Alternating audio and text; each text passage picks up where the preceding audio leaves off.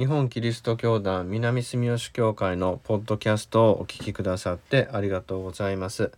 にせんにじゅうにねんじゅういちがつにじゅうしちにち、アドベント第一手術の礼拝のメッセージをお送りします。与えられました聖書の箇所は、ルカによる福音書にじゅういっしょうにじゅうごせつからさんじゅうろくせつです。お読みします。それから太陽と月と星に印が現れる。地上では海がどよめき荒れ狂うので、諸国の民はなすすべを知らず不安に陥る。人々はこの世界に何が起こるのかと怯え、恐ろしさのあまり気を失うだろう。天体が揺り動かされるからである。その時、人の子が大いなる力と栄光を帯びて雲に乗ってくるのを人々は見る。このようなことが起こり始めたら、身を起こして頭を上げなさい。あなた方の解放の時が近いからだ。それからイエスは例えを話された。イチジクの木や他のすべての木を見なさい。葉が出始めると、それを見てすでに夏が近づいたことがおのずとわかる。それと同じように、あなた方はこれらのことが起こるのを見たら、神の国が近づいていると悟りなさい。はっきり言っておく、すべてのことが起こるまではこの時代は決して滅びない。天地は滅びるが、私の言葉は決して滅びない。放縦や深酒や生活の煩いで、心が鈍くならないように注意しなさい。さもないと、その日が不意に罠のようにあなた方を襲うことになる。その日は地の表のあらゆるところに住む人々すべてに襲いかかるからである。しかしあなた方は起ころうとしているこれらすべてのことから逃れて、人の子の前に立つことができるように、いつも目を覚まして祈りなさい。以上です。それではメッセージをお聞きください。タイトルは、今がその時です。今日、このじゅういちがつにじゅうしちにちですけれど、今日は、クリスマス、イエス様がお生まれになったことを記念するそのクリスマスから数えましてよんしゅうかんまえでありまして、キリスト教の暦の新年が始まるアドベントの第一の手術を守っています。アドベントはイエス様が来られるのを、この世に誕生してくださったのを待ち望むその時でありまして、このよんしゅうの間、私たちはイエス様がこの世に来てくださるのに備えて、自分たちを顧みつつ、罪を悔い改めながらその時を過ごし、イエス様を喜んで迎えるその準備をする時としています。イエス様を迎えるその準備の時、アドベントの始まりの時に与えられた聖書の箇所が、イエス様が十字架にかかって死んで葬られて、そしてみっかめに復活し、天に昇られた後、再びこの世に来られる再臨の時の予言といいますか、あ記事であります。イエス様が再びこの世に来られるその再臨の時には、この世の終わりが迎えられ、私たちのこの世がですね、神様によって、えー、終わりを迎えて、罪あるものと正しいとされたものとにより分けられて、正しいものには永遠の命が与えられ、罪あるものにはですね、えー、永遠の命が与えられず、まあ、地獄に落ちるといいますか、あ神様の御国に入ることができないという、その裁きの時ですね、いわゆる審判の時が訪れるわけで、その再臨の時のについての御言葉が語られているわけです。その時、こう言われるその日とかその時とか言われるのは、そのイエス様の再臨の終末の審判の時であります。イエス様の再臨もですね、イエス様がこの世に来られるということでありますから、 あ, ある意味クリスマスのようなもので、イエス様がこの世に来てくださるというその時なわけでありますが、クリスマスとこの再臨とはですね、だいぶこう面影が、趣が違うと。クリスマスは私たちは喜んでイエス様の誕生を今か今かと待ち望むわけですけれど、イエス様の再臨の時を私たち今か今かと待ち望んでいるかと言われれば、決してそうではないわけです。イエス様が来られるという同じ出来事であるにもかかわらず、どうして私たちはこんなに態度を変えるんでしょうか。そこに私たちが救いとは何か、イエス様とは私たちにとって何なのかということを考えるこうきっかけといいますか、ヒントがあるように思います。私たちは自分にとって都合の良いもの、それは喜んで迎えますけれど、自分にとって都合の悪いものはできるだけ来ないでほしいと願うわけです。イエス様の誕生が私たちにとって喜ばしいのは、イエス様がこの世に来てくださって十字架にかかって私たちの罪をあがなってくださったから、私たちの罪が神様の前に許される、その約束の出来事として先取りとしてイエス様の誕生があるからでありまして、私たちはイエス様の誕生を自分の罪の許しの証として受け止めているのではないかと、そう思います。そうするとそれはいかにもこう自己中心的な救いであって、イエス様の命がそこで一度十字架という本当に苦しい刑罰によって失われるということをちゃんと受け止めているだろうかと問い返す必要があるだろうと思います。一方でイエス様の再臨を私たちが心から待ち望むことができないのは、そこには最後の審判がセットになっているからです。私たちが神様の前に立たされて、えー、善人か悪人かこう試されるときに、私たちはどう考えても自分は善人ではないということを自分たちの心にすでに知っていますので、私たちは喜んで神様の前に立つということができないわけです。ですから神様のイエス様の再臨というのはできるだけ遅く来てほしい、自分が死んだ後に来てくれるといいなと思ってしまいます。なんとこう自分勝手なことだろうなと思います。私たちにとって救いとは何か、そしてイエス様をお迎えするということはどういうことであるか、このことを私たちこのアドベントのよんしゅうかんあ常に問い返しつつ過ごしたいなと思います。クリスマスが訪れる時には喜んでイエス様どうぞ私のもとに来てください、こういうことができるような私としてクリスマスを迎えたい、そのために備えるこのアドベントの時としたいなと願います。この再臨の時について私たちができるだけ、えー、遠く遅く来てほしいなと願うその気持ちというのを考えていた時に、ふと私があ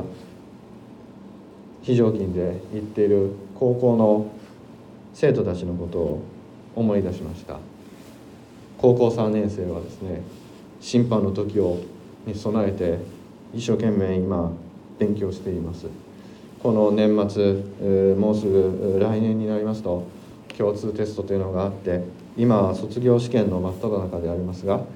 そのようにして彼らは今まさに審判を受けているわけでございまして、えー、そのために日頃備えの立ているこの状況がですね、非常にイエス様の再臨を待ち望むその状況とですね、えー、重なってまいります。受験生にとってみれば、その大学受験というのはまさに最後の審判のようなものでありまして、そこで良しとされるか否とされるかで今後の人生がもう全く変わってくるという、その強いプレッシャーの中で日々勉強をしています。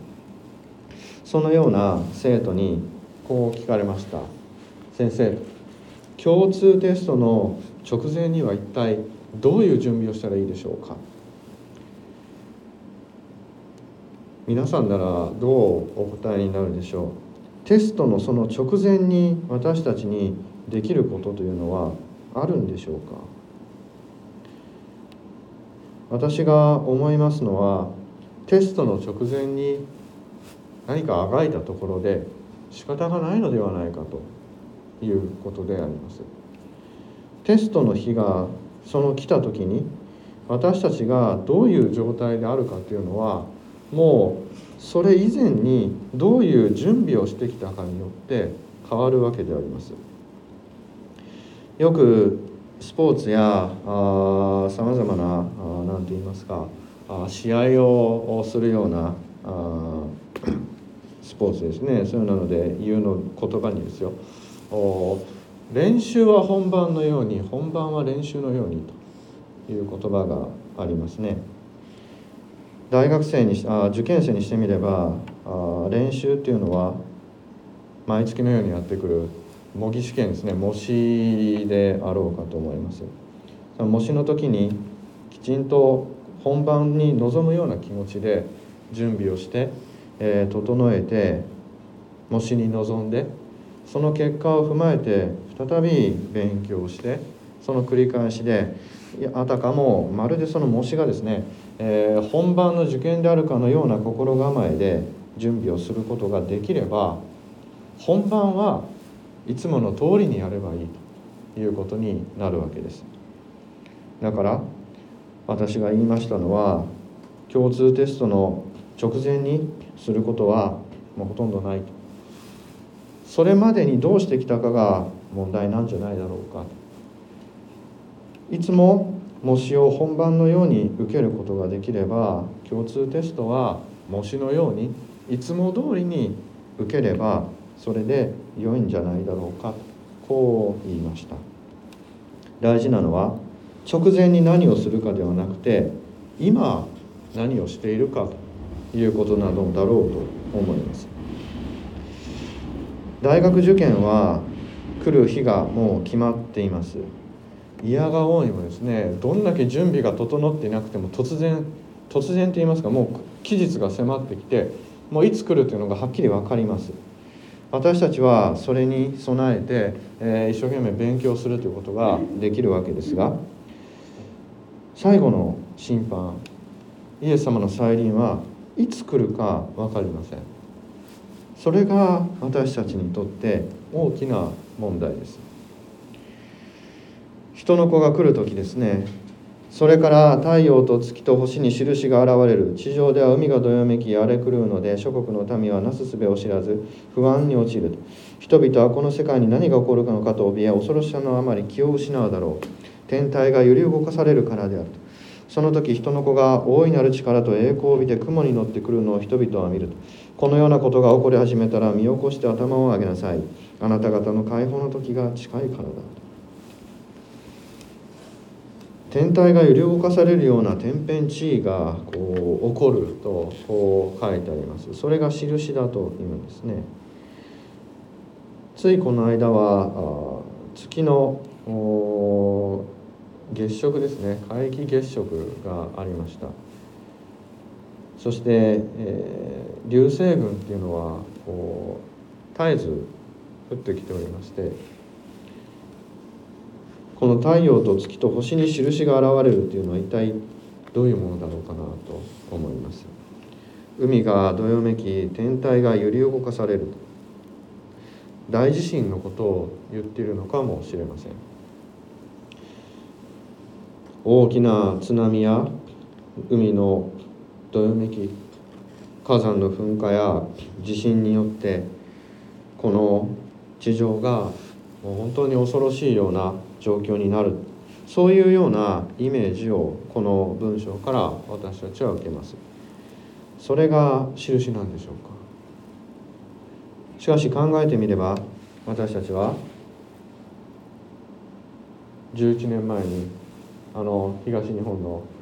大震災を体験しました。今日のこの記述からすれば、あれが印なのかもしれない。いや、もっと以前には北海道でも大きな地震があり、関西でも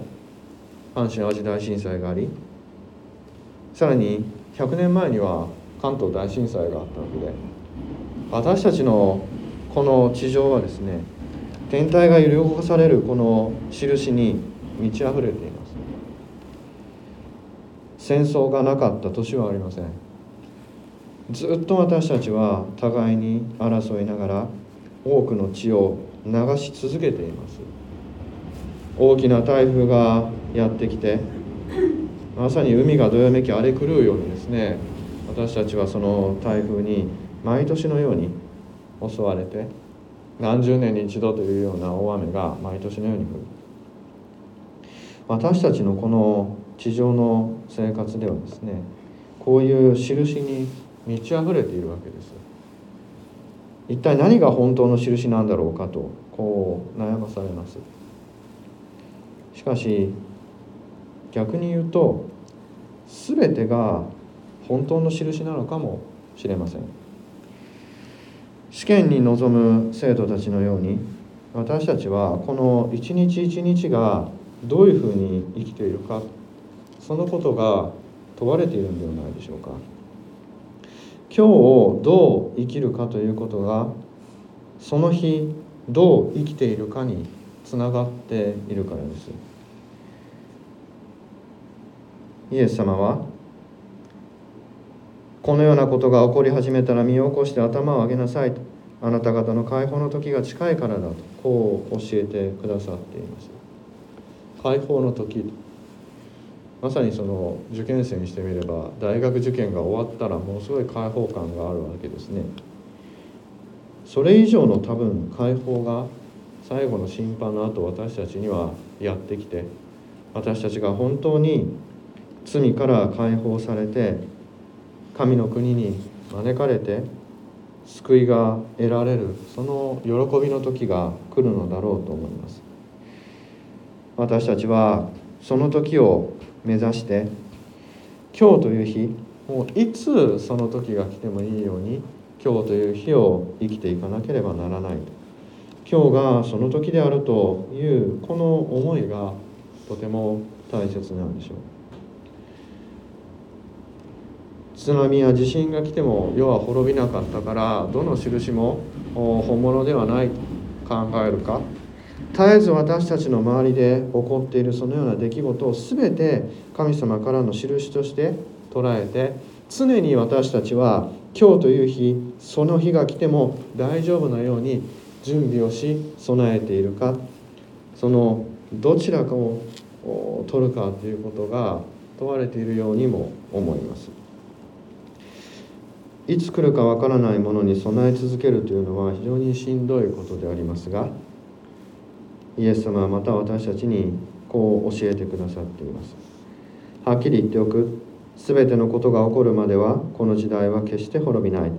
天地は滅びるが私の言葉は決して滅びない。イエス様の御言葉のみが私たちの支えであります。イエス様がこの世に来てくださって、